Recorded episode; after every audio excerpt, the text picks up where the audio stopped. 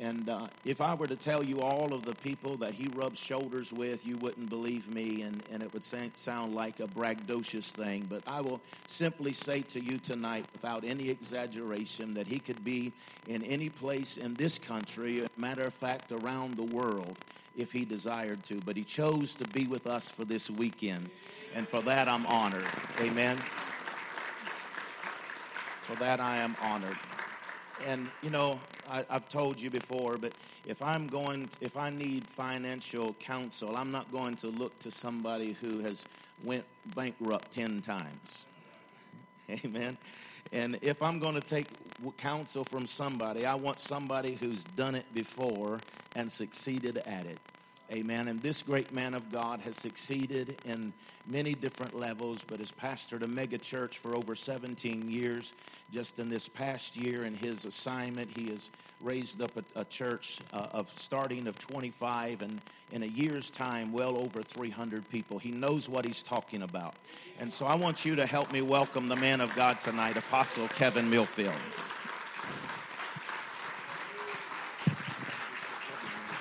Come on, everybody, keep those hands clapping for Jesus tonight. Come on, open up your mouth and give God some praise in this house. I'm still waiting. Come on, let everything that hath breath praise the Lord. Oh, he's a good God. He's a good God. He's a good God. Keep standing for just a minute, not for any particular reason, just because you're going to be sitting down the whole time and I'm going to be standing, so I want you to feel my pain. So uh, stand with me for one second. Uh, Pastor Rich, God bless you. Thank you for uh, organizing this whole thing and setting everything up and bringing us here. And uh, we're, we're happy to be here at the Nitro uh, campus. But we are, as uh, he mentioned earlier, we're here this week not just to honor God and to give God thanks for all that he has done for us individually and collectively, but also to appreciate and to celebrate and thank God for the headship gift of these campuses, Bishop and Renee. We celebrate you and we honor you. One more time, would you just let them know that you love them? That you love them. That you love them.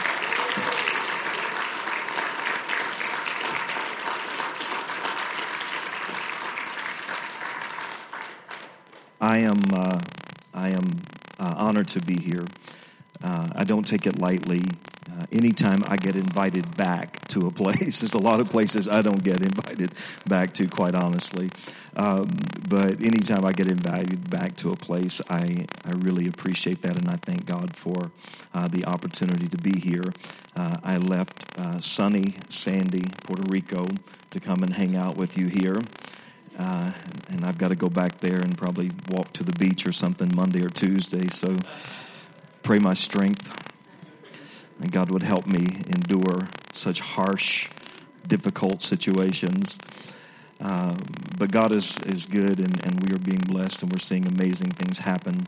I want to preach to you for just a, a, little while tonight. But before we do, I want you to take your neighbor by the hand, cross the aisles if you don't mind. Let's just take one moment and uh, say one more corporate uh, prayer and trust that God is going to uh, help us in this place tonight. Everybody holding hands with somebody.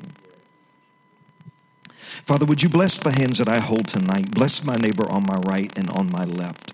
I pray that you would pour your spirit out on them. I have no idea what's going on in their world, but I know this you hold their world in your hands. Now, I pray, Father God, that you would bless them indeed, that you would enlarge their territory, that you would strengthen them, empower them, enlighten them tonight, heal them, establish them in strong faith. By the power of the Holy Spirit, I pray that you would answer a question, solve a problem, and that you you would rescue them from any difficulty or trouble. I speak life over you in the name of Jesus. I declare that you are whole and well, spirit, soul, and body. I pray, Father God, that you would give my neighbor favor with God and favor with man, favor in the heavens and favor on the earth, that you would surround them with your favor like a shield. But more than anything, I pray that there would come peace, nothing missing, nothing broken, perfect and complete peace that transcends all human understanding understanding. I pray tonight, Father God, that if you will simply bless my neighbor,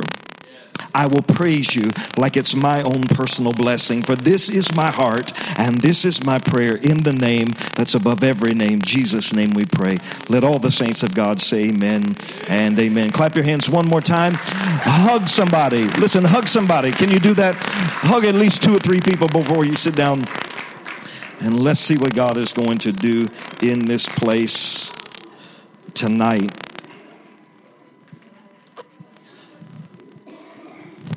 Amen. You may be seated.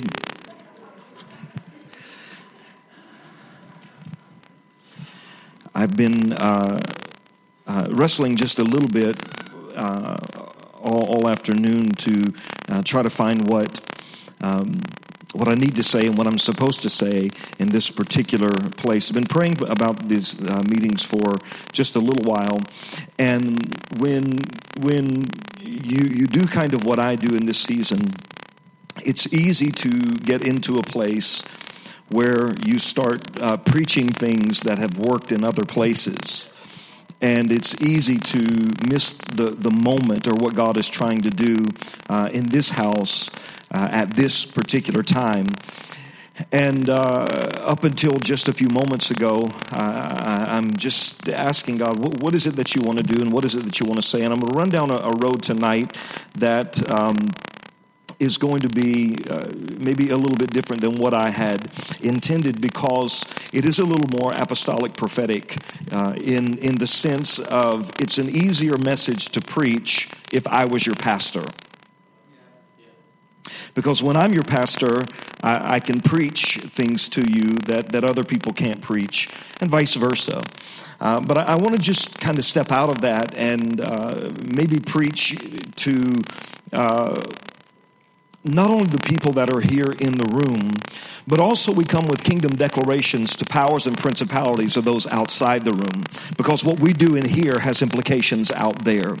And we believe that God is yet establishing his kingdom and that God is, uh, is still ruling and reigning. Amen. We believe that God is faithful and that he is just and he is still sovereign. He is mighty to save. We believe that he is awesome in power and in word and in deed. We believe that God, with him, there is nothing that is impossible I yet believe that he's a healer. I still believe he's a deliverer. I still believe he's a waymaker. Y'all ain't gonna help me tonight. I still believe that God can do anything. That with, with without him I can do nothing, but with him I can do all things because he is my strength. I still believe he saves. I still believe he's a redeemer. I still believe in the power of the cross and the cleansing of the blood. I still believe that, that devils can be cast out and demons, strongholds can be eradicated. I still believe that cities can be challenged and saved and won. I still believe that he's a good God who desires to bless me, that he's not mad at me, that he's ready to uh, empower my life. I, I believe that he's faithful. I believe that. I still believe the Bible. I believe the Bible. Uh, so uh, let me just work out a little a little something here tonight that that I believe uh, we need to preach to us in the room, those who are not in the room, and powers and principalities that are in both places, if that's all right. Matthew chapter twenty one. Matthew chapter 21. We're going to read um, quite a few verses of scripture here because I want you to get the, the story, and then I just want to uh, point out a few things here. Uh, in the morning, we are at the uh, Hurricane Campus, 10 o'clock, is that right?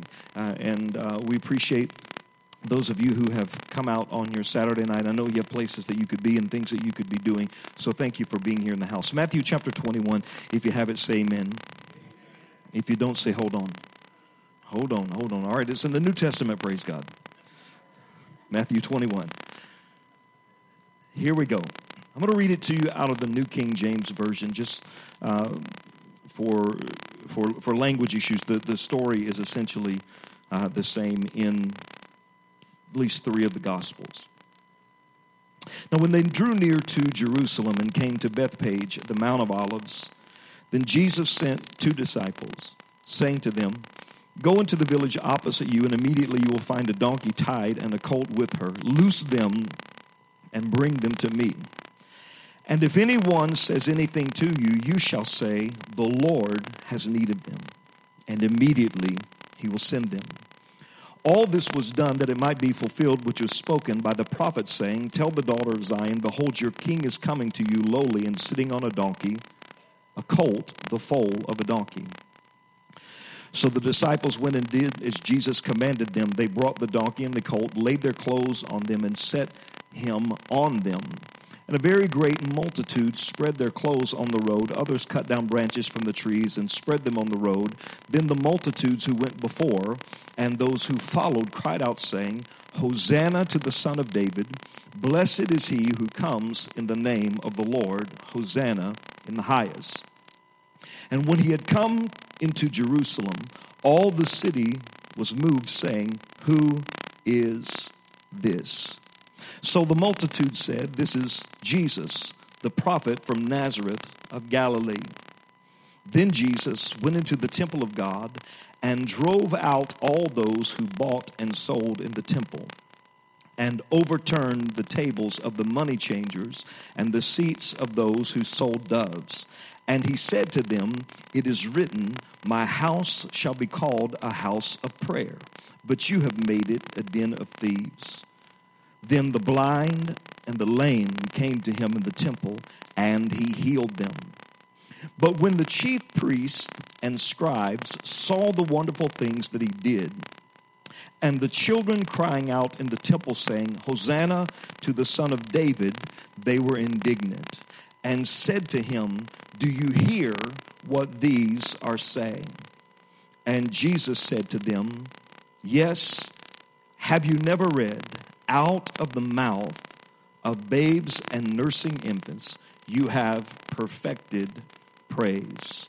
Then he left them and went out of the city to Bethany, and he lodged there. I'm going to stop there, I'm going to pray quickly and ask that God would help us. I want to preach for just a few moments. Amen. Father, help us tonight. In Jesus' name, amen. I, I, I don't really do uh, sermon titles so much because, um, in my opinion, we have transcended the days of, of needing sermons. We need a word from God.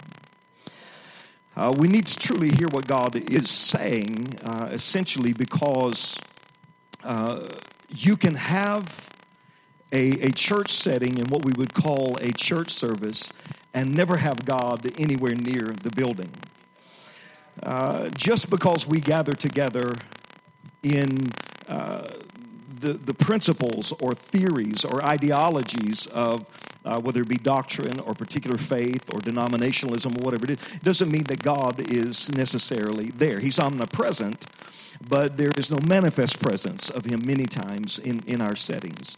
And so God is calling us back to the days where we, we find Him in fullness of power and glory in the house of God again. Uh, so uh, I, I, guess the thought or the idea would be as a, as a backdrop in, in the back of your mind. I, I want you to take into consideration a story that we just read about what happens when Jesus returns to church. What happens when Jesus returns to church? It's an interesting kind of thing uh, that, that we read in the story, but to appreciate uh, all of it, let's just run the road down for a little while. Most of us know from Christianity 101 and the basics of, of, of, of understanding uh, the life of, of Jesus and how he worked and walked with his disciples that this is a text that we normally only hear talked about on Palm Sunday. We normally hear uh, Matthew chapter 21 with the triumphant entry, and it's usually the message that we preach many times just the week prior to uh, Easter. As a matter of fact, I've never really heard the message message preached any other time uh, than Palm Sunday because uh, we, we many times get locked into uh, clocks and calendars and, and all those things, and our truth and our revelation becomes uh, limited to uh, those, those kinds of things. And so we do Easter things on Easter and Christmas things on Christmas and, and all, all that. And, and that's good and that's fine. Um, but the story is, is much deeper than just the, the triumphant entry. There, there, there are a lot of moving pieces to this thing in particular because uh, something happens when Jesus shows up at the temple. Something happens when he comes back into the church or he visits this, this church, this temple, for the first time. Uh, it's just a few days before he is going to uh, suffer the things of the cross. And Jesus is preparing in this last and final week of his earthly life. Uh, this he's just got days until they are going to crucify him, and it's a uh, it's a masterful story on how quickly things can change in your world. How that on one particular Sunday you've got people who are celebrating you and praising you and talking about how awesome you are and calling you something that you're not even yet. And by Friday, those same people are screaming, Crucify him. A lot has to happen in a few days for that kind of transition because, on one level, these people are declaring that he is Hosanna which is, which is essentially a prophetic praise because the word Hosanna means save now. And actually, uh, when they're declaring this, he doesn't have the capacity to do it as of yet because he hasn't been to the cross. The blood hasn't been shed. There's been no death. There's been no burial. There's been no resurrection. But somehow they've been able to pick up in the spirit that he has the ability to do something for them in the next dimension that he hasn't yet done for them in this dimension. And so they're crying, Hosanna, you are able to save us now, even before it's done. And every now and then you need a prophetic praise in your life. Uh, sometimes you don't need to wait for it to happen until you give God a thank you. Sometimes you need to understand that the moment God promised it, it was already done. And you're not waiting for Him to do anything, you're simply waiting for the manifestation. And if you want something to show up in your life, every now and then you got to praise Him before it happens. Sometimes you just got to learn to dance in advance because anybody can praise Him like Miriam after the battle is over. But every now and then, even with pain in my body, I say, Thank you that you are my healer. And every now and then, even though I'm struggling financially, I say, I praise you that you are yet Jehovah Jireh and that you will make a way for me where there seems to be no way because you're a good, good father. Yes, you are and they, they, they tap into something, uh, uh they see something in him that is not yet manifest, and they begin to cry out. But before all of that, Jesus says to two of his disciples, if you read the context of the story and, and put yourself in the, the picture, he tells his disciples, two of them, go into the city and you're going to find a, a donkey and a colt tied to a post. I, I'm basically asking you to steal them. And bring them to me. And if anybody asks you what you're doing, say to them, The Lord, watch now, the Lord has need of them. The Lord has need of them. You, got to watch this because there are not many times that he uses this particular phrase, the Lord, when he's talking about himself. He takes that thing all the way to the third dimension, the highest order. He says, I want you to let them know the Lord, not Jesus, not Christ, but the Lord. Because our God is a triune God God the Father, God the Son, God the Holy Spirit. We worship Him in a triune way. We stand with our flesh, transcend our soul into the place of the Spirit where we can give Him thanksgiving, praise, and worship. Outer court, inner court, holy of holies. Whatever happens in the third dimension is the most powerful dimension. It's not by, nor by, but by my spirit, saith the Lord. These three remain faith, hope, and love. But the greatest of these is love. For unto us is born this day in the city of David a Savior, which is Christ the Lord. Mary didn't have triplets, it's the same baby boy.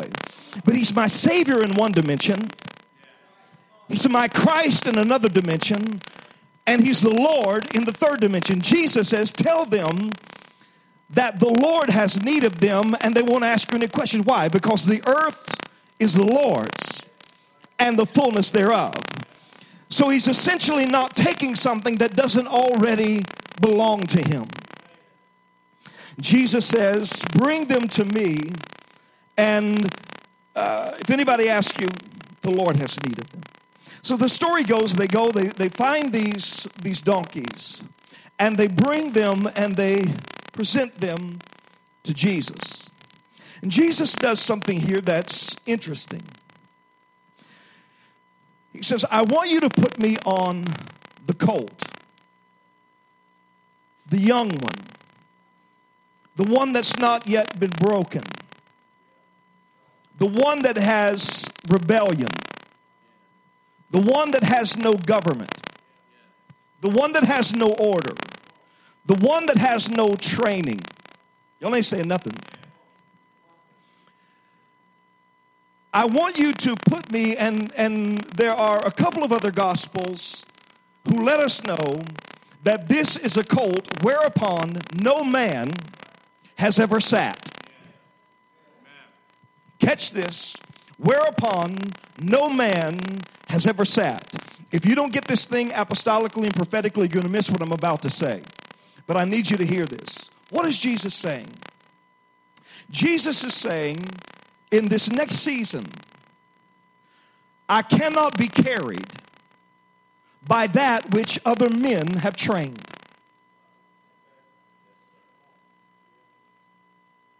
When I'm moving into the city this time, I, I, cannot be carried by something that men have had their hands on, that men have taught, that men have manipulated, or that men have developed. I need to be moved by something that has not been uh, systematically and, and fundamentally shaped to do what it's supposed to do. The reason why I say this is because in uh, church settings globally, we become creatures of habit. Wherever you go in the world, we basically do church the same way, and, and it's not necessarily because we find uh, line upon line or precept upon precept in the scriptures, it's just how we've been trained to do church. We come in, we say hey to everybody, we sing three fast songs, two slow songs, and we give you commercials, we call them announcements. Then we see if we can get some money from you. Then we preach to you. We might sing another song. We might give you a couple more commercials, and we let you go. And that's basically how we do church. And we become routine. We become trained. We become locked into systems because we've seen other men, other people train us to do things this way. If we try to change it, we are the ones who appear to be rebellious. If we try to shift it because people are so used to riding the donkey the same way every time, all of a sudden it becomes an issue. But Jesus says, I'm going to be carried into the city not by a thing that has been developed by someone else. I need you to put me on something fresh, something that has not yet been broken. He understands his sovereignty, he understands his authority. He knows that the, the nature of the beast is going to submit to his divine authority. I'm trying to tell you that God is raising up a generation of people that don't have to do things the way that we've always done it. As a matter of fact, they're tired of doing things the way we've always done it because they're tired of riding that same donkey week after week after week and getting the same results. We're tired of coming in broke and leaving broke, coming in sick and leaving sick, coming in depressed and leaving depressed, coming in bound and leave. That day is over in Jesus' name because something really is shifting, something really is changing. Heaven really is coming to the earth, and it's more than a song, it's more than a lyric it's a reality because God is yet moving again in his church, and Jesus is on his way back to the temple. If you believe it, just say yes. Say yes.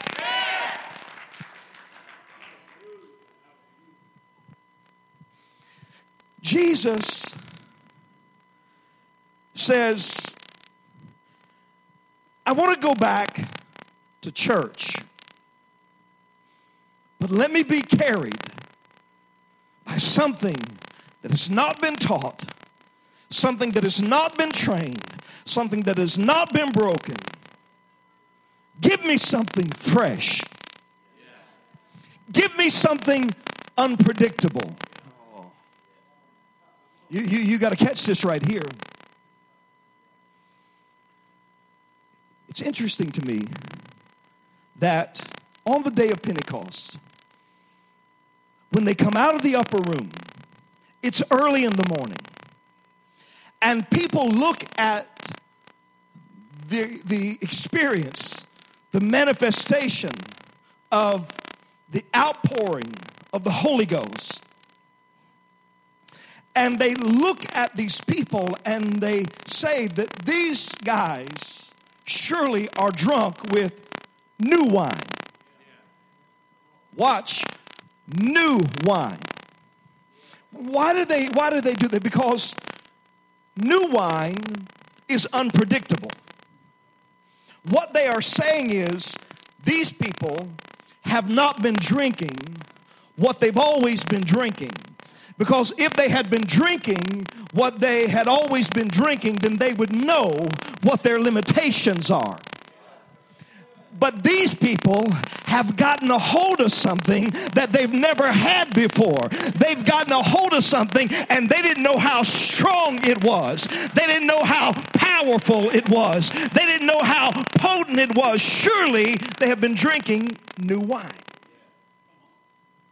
Because the move of God, you got to get ready for this now. The move of God that is emerging, that is upon us, not a one day, not a someday. It is literally upon us, is an unpredictable move of God where God is saying, I am not trying to be contained by your religion or by your rhetoric or by your programs or by your schedules or by your doctrine or by your theology. I am not trying to be limited in my power. I want to pour new wine on you and I want you to be comfortable by letting me be unpredictable. Don't second guess me. Don't try to figure me out. Don't try to uh, make me a logical God. Don't try to explain me. Just exalt me. Don't try to analyze me. Just adore me. Don't try to figure it all out. Just walk by faith because I'm ready to move in ways that you have never seen me move in this season. So you've got to let go of all these things, preconceived notions ideologies, the systems, the structures, the way we've always done it. It hasn't worked. And it won't work because God is yet trying to do a new thing, a fresh thing.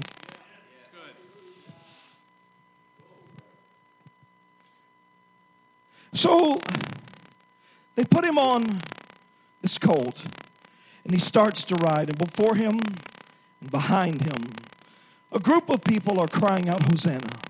Blessed is the Son of David. We honor and celebrate him who comes in the name of the Lord.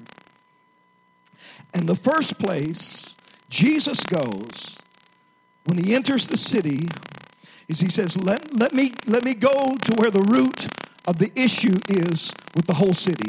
Take me to the church.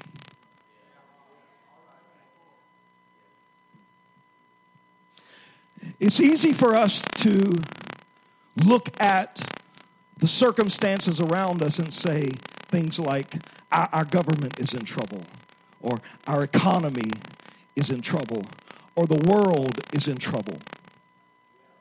But the reason why the world is in trouble is because the church is in trouble. Talk to me, somebody in here. Because Jesus has given the church both the power and the authority to deal with every global problem on the planet. We would need welfare. Talk to me, somebody. If the church was the church, oh, we, we, we might not even need hospitals. Come on, if the church, help me, Jesus. Give, give, give me just a little bit more volume so I don't preach my guts out tonight and have to sign my sermon in the morning. If the church rose up to be the church, whenever we found somebody that was sick, we say, The devil is a liar. God has given me authority to lay hands on the sick, and they shall recover. In the name of Jesus, be made whole. Talk to me, somebody. If the church was the church, we wouldn't have to get loans. Y'all, y'all, y'all didn't say nothing right there. Because every time I knew there was a need in the house, we'd rally together with people of like faith and we'd meet the need on a spot. And no man would owe another man anything except to love him. Y'all ain't saying nothing because we wouldn't be under a slavery system. We wouldn't be a servant to the lender. Talk to me. Every single issue that we are facing, whether it be racial, whether it be uh, governmental, whether it be social or economic, God has already provided the answer, and the answer is found in the church. Jesus says essentially if we're going to get this thing into alignment, if we're going to bring this thing into order, judgment has to begin at the house of God. Now, the word judgment there is not a negative word. It doesn't mean that, that he's sending us off to some kind of prison. The word judgment there literally means alignment. Uh, if you were, were ever, anybody, we're the people that were former military. Just, just, just a few. For those of you who were former military, you had to qualify with a weapon at certain uh, distances 200 meters, whatever is 100, 250, 500, or whatever. And you had to judge distance, windage, and elevation based on uh, what you knew about your weapon, what you discerned about your surroundings.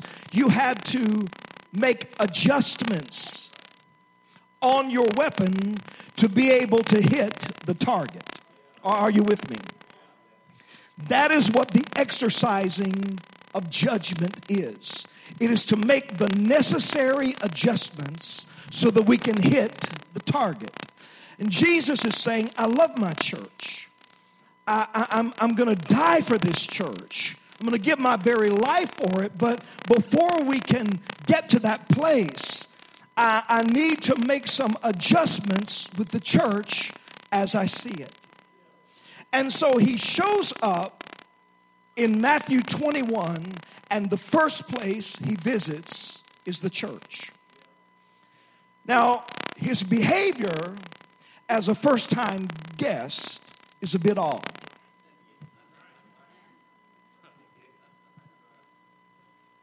Because on his first Sabbath,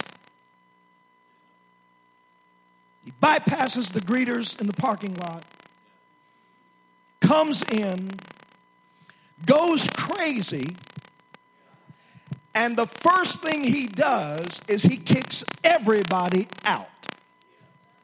Oh.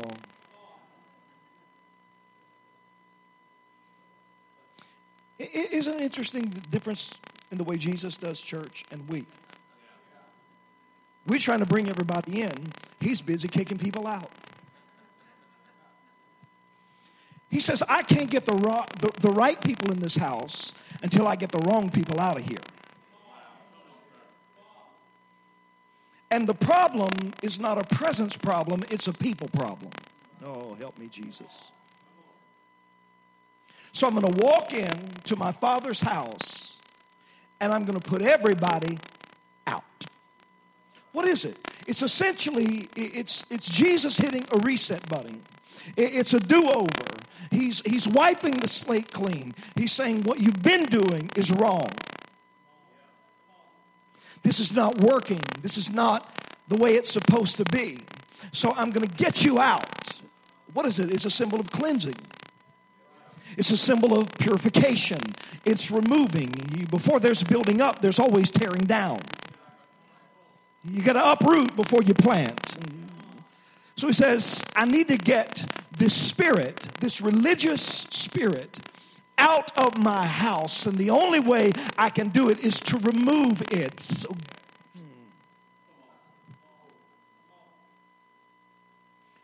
it's a difficult thing because if you're not uh, a person of discernment, and if you're not spiritually mature, you'll always struggle when someone has to be put out. It's quiet now. But every now and then, every now and then, you've got to remove the problem so you can attract the presence.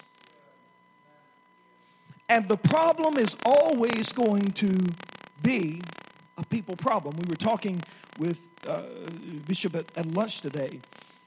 And the struggle in the church is, is something that's very interesting because people are both your greatest asset and your greatest liability.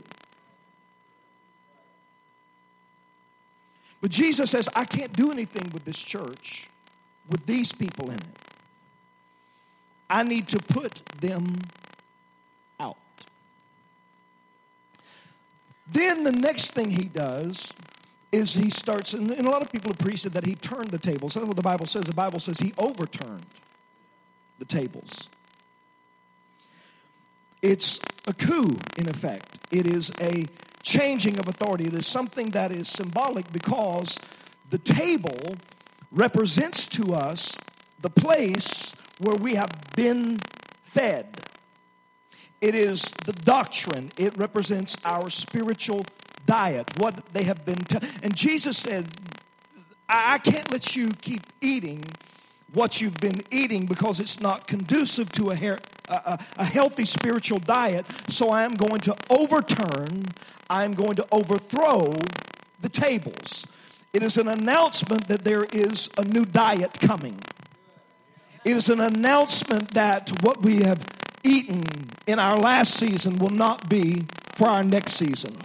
Every time God gets ready to transition you from bondage to life, He always begins by changing your diet. He will begin to say to you, listen, you better learn how to cook. Because when I get you across this Jordan, there's no more manna, there's no more quail. You better learn how to fix some things for yourself because I'm going to change your diet. You will no longer eat the bread of survival, but you will now eat the bread of promise. And the bread of promise is whatever you want, you plant it, you harvest it, you eat it. You no longer have to be limited, you no longer have to have uh, a certain criteria, but I'm going to change your entire diet because your next season cannot be fed by your last season. So he overturns the tables. And he kicks out, casts out, overthrows the seats of those. Watch, the seats of those who sold doves. The seats of those who sold doves. The seat represents authority. Talk to me, somebody. A seat is a place of authority. So the people who are in authority are the ones who have been selling, watch now, selling what? Okay, so we, we already we have a problem. Because if you understand the context of the law, there actually, number one, there should not have been the selling of doves because the church was not responsible for supplying your sacrifice at a price.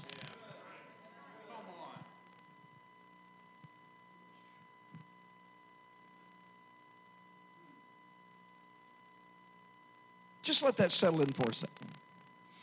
Because if you understand this system, you are actually supposed to bring to the temple a sacrifice that was in uh, proportion to your sin. Oh, help me, Jesus. So, on one week, you might get away with a dove. But there are some weeks you might have to bring a ram or a goat or a bullock or a sheep. Because depending on how bad you were, y'all ain't saying nothing. Depending on how bad you were, you had to pay. Come on now, in proportion to your sin. But they had so cheapened their faith, they had so reduced their religion that it was no longer about you having to invest anything, taking the time to raise it up, taking the time to go among your herds and pick out the best of the best and say, you know what, I have grieved the heart of God, and, and, and I can't just bring something to Him that, that doesn't hurt me or doesn't cost me or doesn't move me. I got to go and get the best that I have out of all my herds and bring it because I've got to offer something to Him that is acceptable all the way in Genesis, you learn that there is an acceptable offering and one that God will not accept. The difference between Cain and Abel is their offering.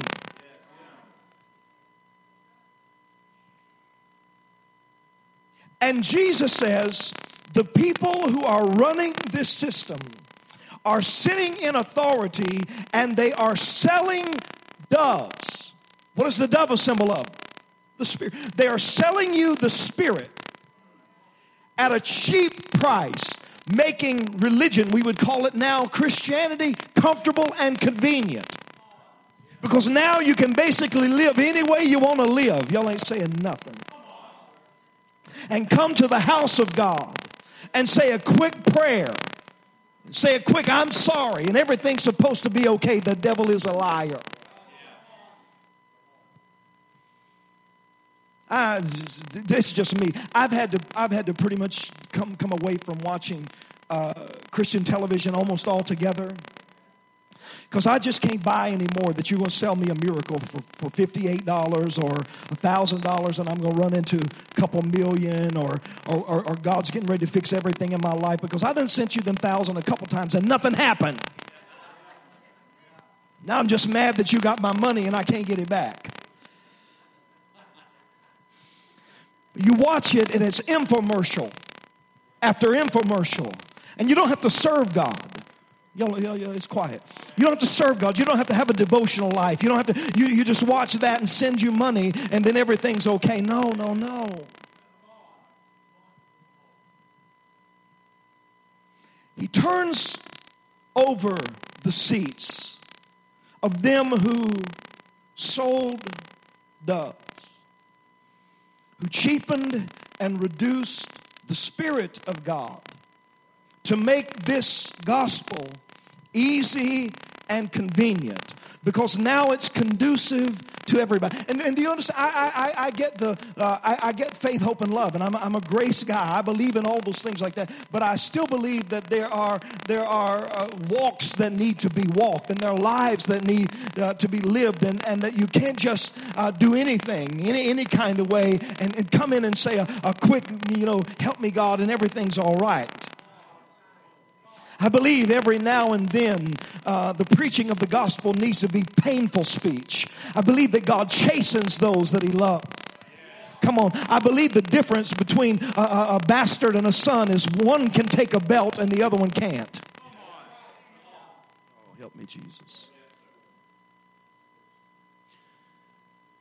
So he begins to turn over the sea. And, and you got to catch this now.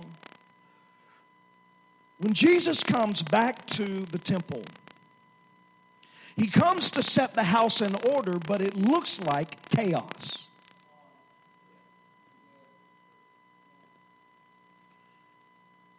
It's disruptive, it's noisy, tables and chairs are flying, people are being kicked out. One version says he chases them out with uh, a whip. Oh, good God. I'd, oh.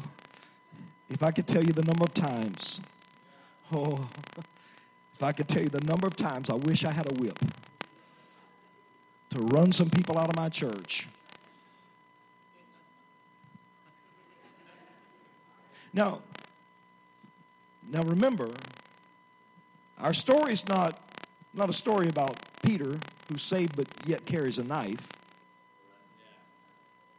Our story is not about Paul, who in one season of his life would stand by and watch you get killed with stones, but the next season, our story is about Jesus. This is Jesus kicking people out of church.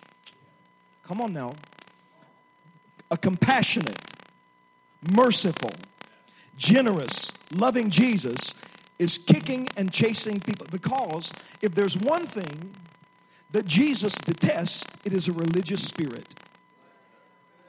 And he knows that his house cannot be the house that he's destined and designed for it to be while there is a religious spirit in the house. And he will chase it out in order to bring his presence. Oftentimes, what God calls order, men see as chaos. They start to say, what, what's, what's going on here? Why is there such a shakeup? Why, why are things being so disrupted? Why are the tables being turned over and the seats being cast? Why are people uh, leaving or being cast? Why is all this? Because men oftentimes perceive order as chaos.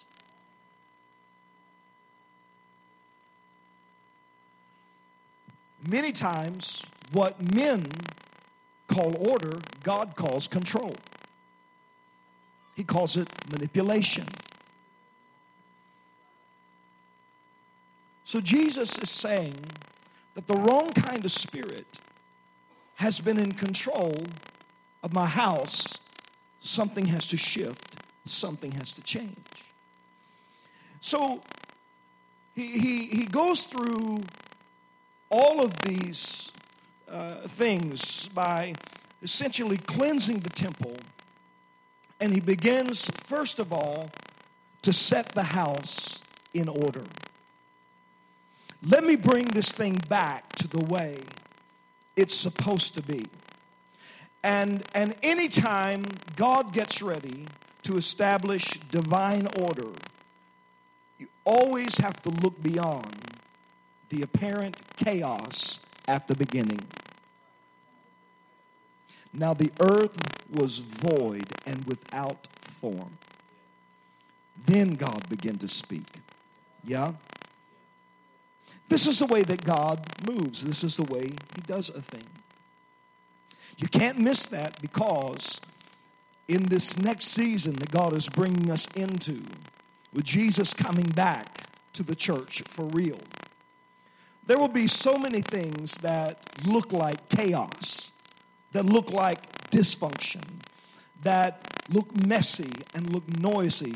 But don't miss, don't miss the big picture of what God is trying to do by being caught away by the noise and the movement of what you can uh, improperly discern as chaos. Then watch what he does. He says, My house shall be called a house of prayer. You've made it a den of thieves. So he essentially renames the house. He gives it a new identity. He, he says, in order for us to truly shift this place, I, I need to take away uh, the things that you have made it to be, and I need to rename it, relabel it, repackage it, re identify uh, it so that it has a new identity and make the house what I originally designed for it to be. He says, My house shall be called a house of prayer. I, I don't have a lot of time to go into to prayer, but I hope we understand that prayer is more than uh, God is good, God is great, God is great, God is good, let's thank for it. Prayer is more than now lay me down to sleep. Prayer, is more than that. Prayer is a lifestyle. Uh, the essence of prayer is divine communication between humanity and divinity. It's me talking to God and God talking to me. So when we come into the house of God, I'm preaching, but I'm praying. Yeah? So we understand. My house shall be called a house of prayer. New name, new identity, new label, new package, all those things. Why? Why is this, this, this concept important? Uh, because we hear even in, in uh, worldly systems that uh, images everything. You're known by your identity. Uh, people expect you to be who they call you. So he's saying, I want to develop a culture where people understand that when they come here to this house, they can talk to me, I'm going to talk to them. There's going to be divine exchange between the heavens and the earth. They're going to ask, and I'm going to give it to them. They're going to seek, and they're going to find. In this place, they'll knock, and I'll open doors for them because my house shall be called a house prayer. Now, after he sets the house in order, after he uh, renames the house, something interesting happens. The Bible says they began to bring to him those who were blind and those who are lame. Those who are blind and those who are lame. Catch this now. Those who are blind and those who are lame. Those who don't see right and those who don't walk right. Those that can't see, those that can't walk. The blind and the lame. And he healed them all. He got back to the core essential message of salvation, which says, I want to change how you see things and change how you walk. Let me bring you back where if you are blind, I want to open your eyes to the truth, but I also want to work on your walk because we are to walk out our salvation and work out our salvation with fear and trembling before God. But I can't walk right if I can't see right. So I've got to deal with my blindness before I can deal with my lameness. So vision always comes before momentum. So he says, let me work on the overall vision and then we'll get this thing moving. Y'all ain't saying nothing. Let me fix the vision problem, then I'll fix the movement problem. When a church is not moving, when a people group is not moving, when a family is not moving, when uh, finances are not moving, when, when your faith is not moving, uh, there's a root problem, which is vision. Because without a vision, people perish, cast off restraint, don't know which way to go, have no borders, have no boundaries. Uh, if you don't know where you're going, you're liable to wind up anywhere. So he says, Bring to me the lame, the blind, and the lame, and he begins to heal them. Now, something interesting happens after this. So we've got uh, the return of order the changing of the name. And the moment that that happens, uh, signs and wonders, miracles return to the house.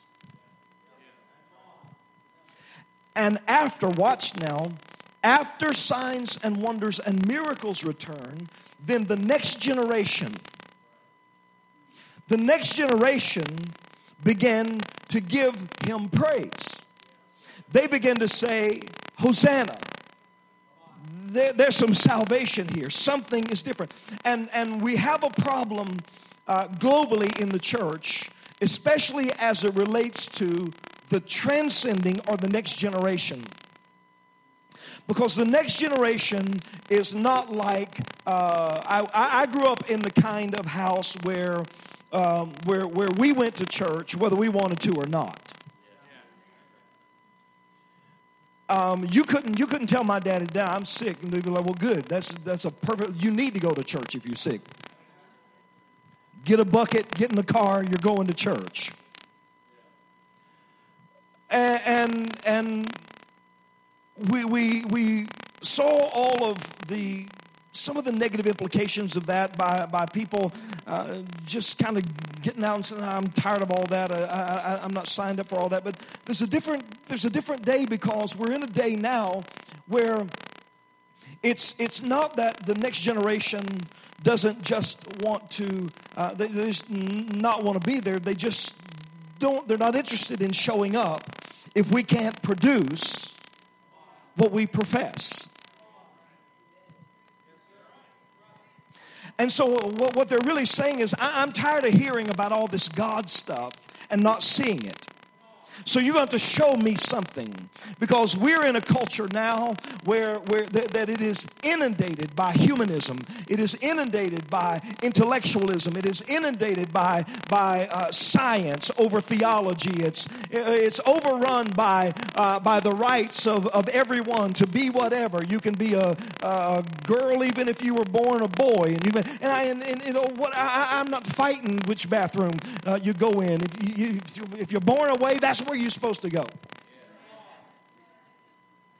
Yeah. But this generation that is emerging is saying, I, am not signed up for, for whatever you guys, that older generation, has been calling church. I, I, I don't want that.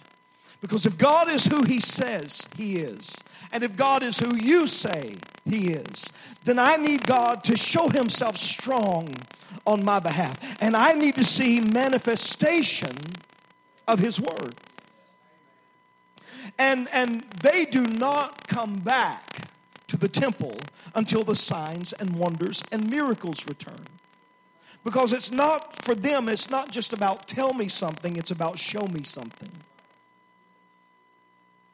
I need to see with my own eyes a display of God's power, grace, love, mercy. I need to know beyond, you, you know, I, sometimes I wonder, sometimes I wonder if, if doubt is really uh, Simon's issue. We, we, you know, we call him the, the doubter because maybe, maybe he was just saying, I, I can't base my relationship with Jesus on, on what you. I need to touch him for myself. I, I don't need, I, I, can't live off of your testimony.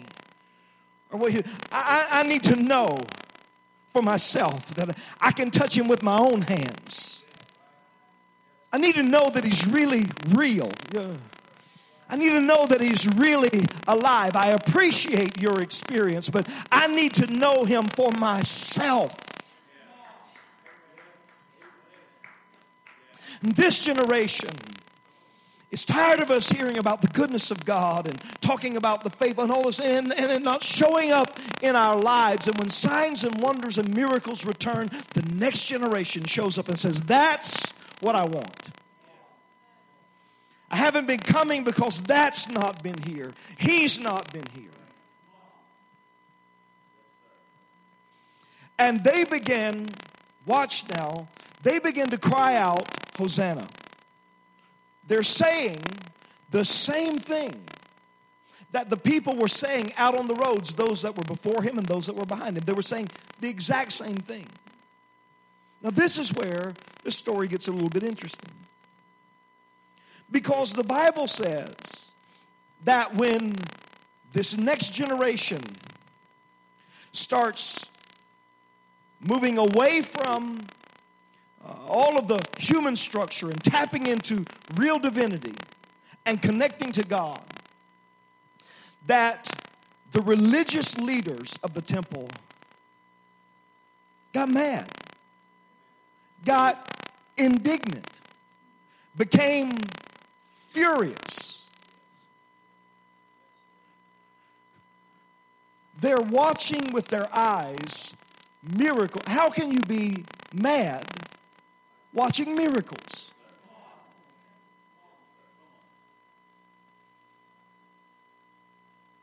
One of the worst things about a religious spirit is how angry they get when God touches somebody other than them.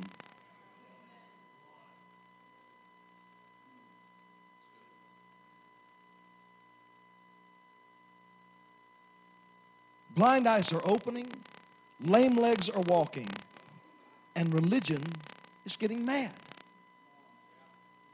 But their complaint is not with what they're seeing, but their complaint is what the next generation is saying.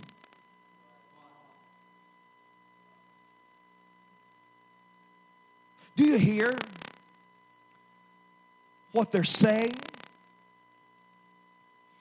They're taking all of the authority, all of the respect, all of the honor away from us and giving it to an outsider, someone who is unorthodox, someone who is not like us, someone who does things differently. Hmm. And they got mad because the next generation was no longer buying what they had been selling, no longer willing to eat what they had been feeding them. And they were essentially saying, You guys can do whatever you want to do. You can be as religious as you want to be, but I'm not signed up for that. I want Him. And I want what He's got. Because at the end of the day, it's not about me. It's not about uh, Bishop. It's not about Pastor Rich. It's not about anything. At the end of the day, it's still about Jesus. Can you come and play something? Come and play something because I'm, I'm, I'm getting ready to stop. At least they'll think I'm going to stop if you start playing.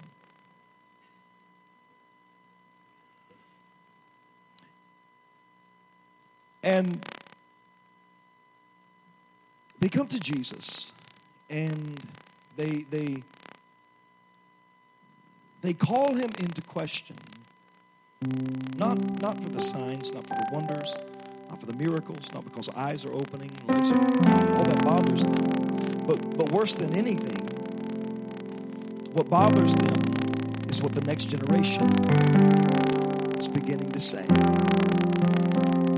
Because the next generation is crying out for authentic, genuine power that's not found in the systems and structures that they have been reared in, but found in whoever that guy is that showed up at our church and started turning over tables, kicking people out, and acting crazy, and changing the name, doing things that we have never seen before.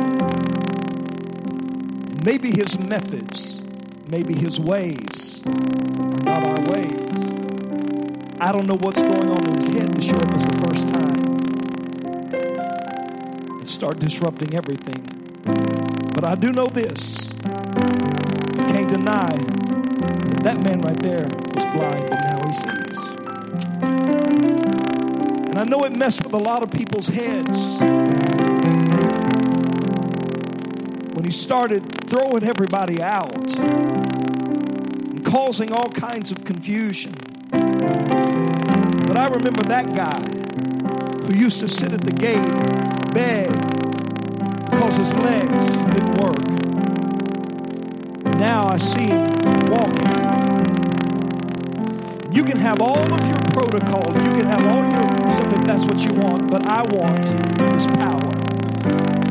I want his presence. Whatever that is, and whoever he is, that's what I want. So I'm saying, Hosanna, save now, come now.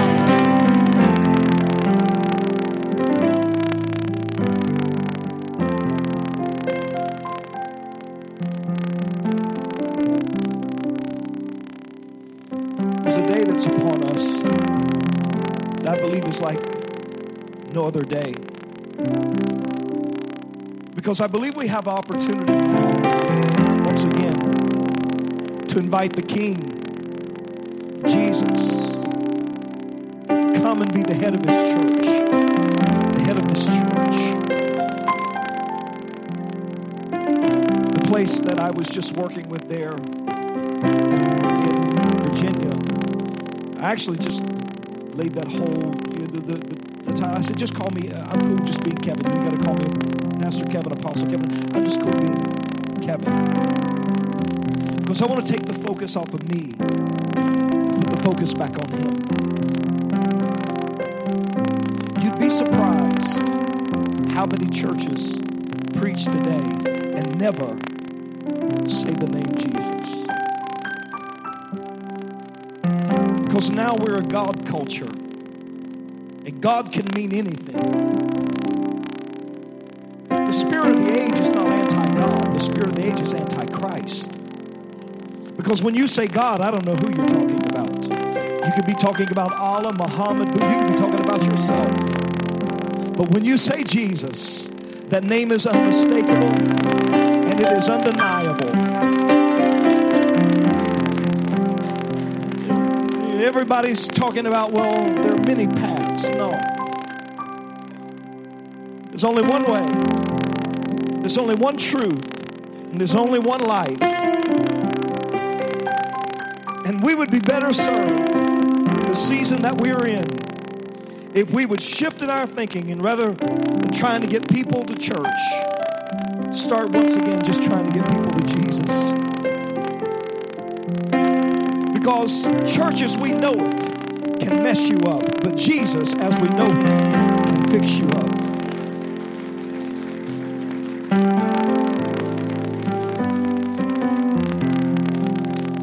Praise you, Jesus. Bless your name, Jesus.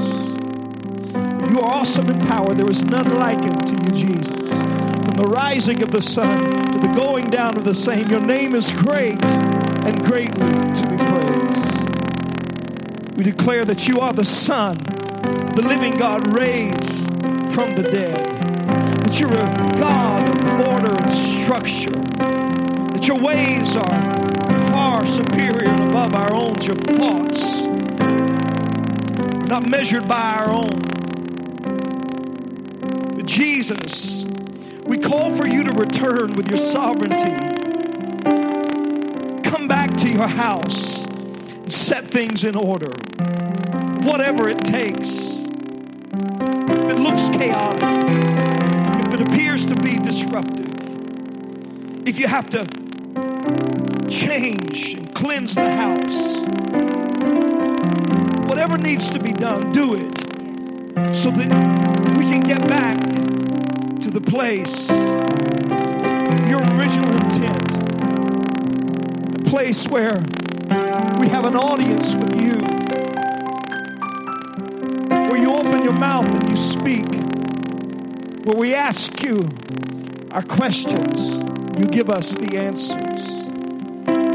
Place of prayer, sweet, holy communion, of worship, place of thanksgiving, that place of praise. Turn us to a house of prayer, divine exchange between the heavens and the earth. Return with miracles. Return with signs and wonders. Bring salvation, the opening blind eyes back to your house. Heal lame legs for those that don't walk right. Help our walk, Father. Raise up that next generation who's hungry for your power and for your presence. That aren't confined or contained to the way that we've always done it, but are desirous of something new, something fresh. perfect praise in this place we might know that this is none other than the house of God, the gate of heaven, where your power and your glory is displayed. Jesus. Jesus. Jesus.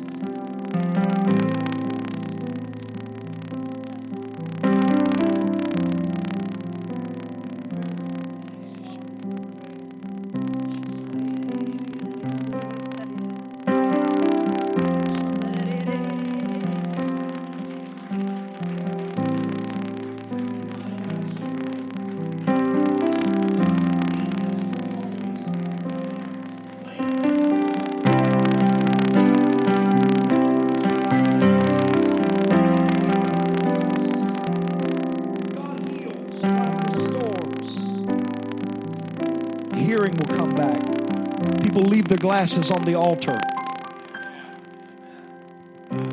Curved spines will straighten out. Diseases will be destroyed. Hallelujah. People that have been out of work will get jobs. Oh, help me, Jesus. People who have been trapped, they've hit their ceiling, will shatter it and get promoted. Favor, blessing, and increase is returning. And the next generation is going, watch, they're going to start seeing what we have been saying.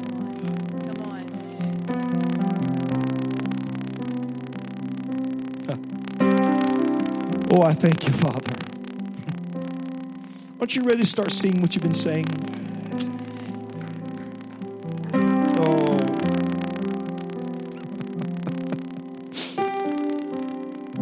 Let me see what I've been saying. Let me see what I've been saying. I don't want to just hear you. I want to see. Open the eyes of my heart, Lord.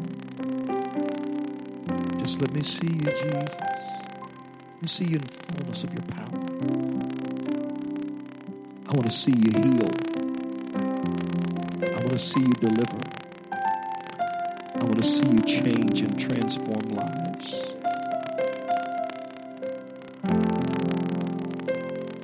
I like that miracle the Bible where Jesus healed a man who has been blind. And you've got dual testimonies. So when they begin to ask the man what happened to him, he's like, well, I, I don't know. What happened, I don't know how it happened. All I know is I woke up blind, but now I see. But it wasn't just his testimony, there were others around. So that's him right there.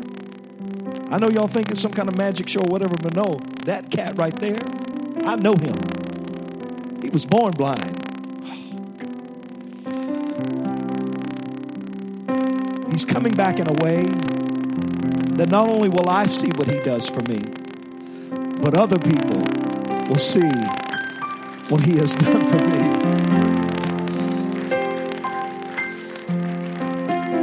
And it won't be about, oh, come to Nitro or come to Hurricane because they have great music or because they have great preaching. All that stuff is good. That's wonderful that's beautiful, and we thank God for it. But it'll be because come to Hurricane, come to Nitro, come to this house because Jesus is there. You might get a message or you might get a miracle. We don't know what's going to happen. All we know is Jesus is in the house.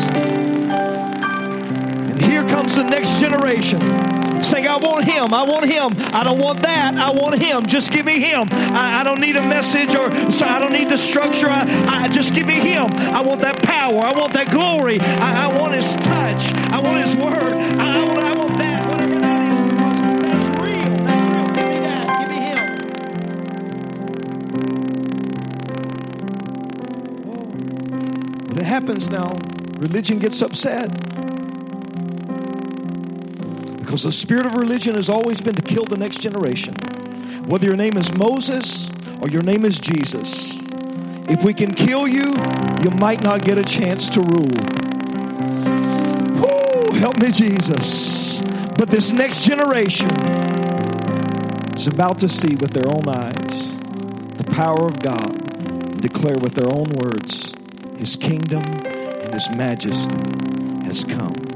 If you believe it, if you can receive it prophetically, would you just put your hands together and give God a praise in this place?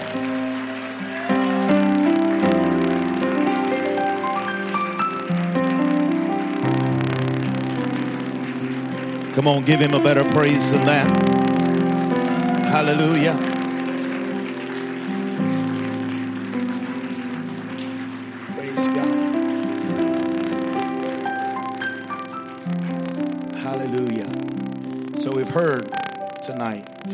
Apostle. Apostolic anointing don't preach about where you've been or even where you are. It preaches to you about where we're going. Amen. And so it may sound even strange in your ears or what you hear tonight, but I promise you, you've heard the word of the Lord. Amen. I don't know about you tonight. Maybe you feel like I do. Desire to live for Jesus. It's my desire to live for Him. You could see where Jesus brought me from to where I am today. Then you would know the reason why I love him so. You can take this world and all its riches. I don't need earth's fame. It's my desire to live for Him. It's my desire to live for Jesus. It's my desire to live for Him. Or you can take this world and all its riches. You see, I don't need earth's fame. It's my desire. Let me live for you. Is that your desire tonight? To live for Jesus, to live for Him. Hallelujah. Father, thank you for your gift tonight. Thank you for entrusting the gift to us these days. I ask you now that you would just bless us. Take this word and not allow us to just quickly digest it and let it pass, but let it marinate in our spirit. And let us hold fast to the word, to the promise, to the challenge. And God, the prophetic that will prophetic that will speak and not lie, but will surely come to pass. We say, God, shift what needs to be shifted, move what needs to be moved. God, do what needs to be done, that your house can be called the house of prayer, and that you are comfortable in your house. And God, we give you praise and thanks for it tonight in the strong name of Jesus. And amen. Amen. Praise God.